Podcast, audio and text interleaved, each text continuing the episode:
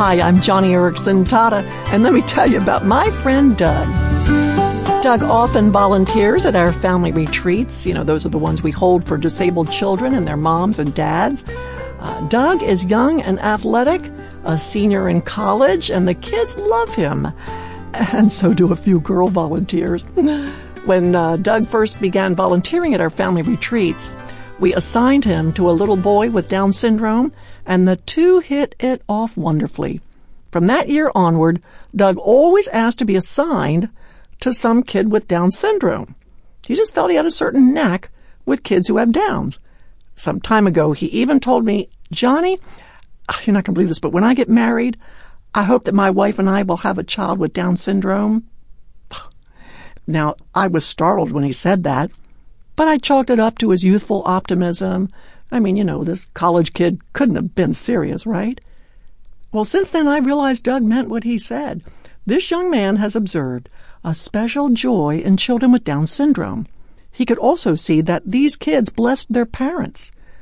Well, I thought of Doug when the American College of Obstetricians and Gynecologists began recommending a broader prenatal testing for Down syndrome among younger pregnant women. It used to be that only older women who were pregnant were to be tested, but now all mothers to be are routinely tested for Down syndrome. Not only that, but these young mothers are often encouraged to abort their unborn children. And the results are that 90% of pregnant women who are given a Down syndrome diagnosis, 90% choose to have an abortion. And it's not getting better. This breaks my heart because it translates into a dangerous future for the kids that Doug loves. It's going to be a lonely world for the 5,500 young people born each year with Down syndrome.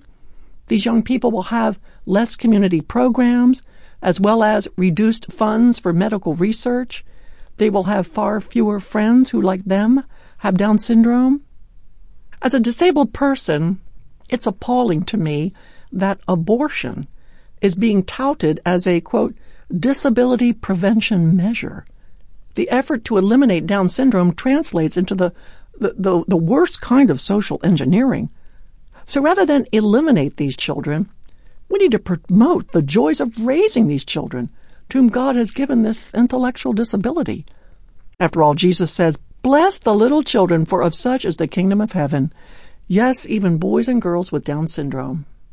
October is National Down Syndrome Awareness Month, and we've got a lot of work to do to reverse the heartbreaking trend against children with Downs, and I want you to help me do that.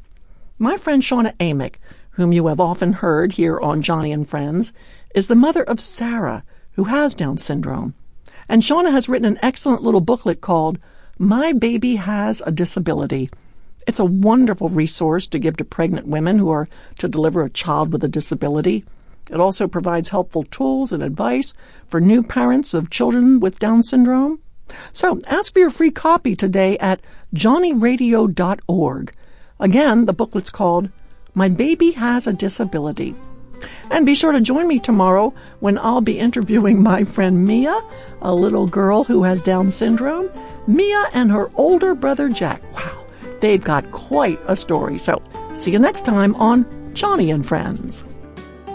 Oh, and by the way, if you have a prayer request, let me know on our radio page, and our Joni and Friends staff will lift up your need before the Lord.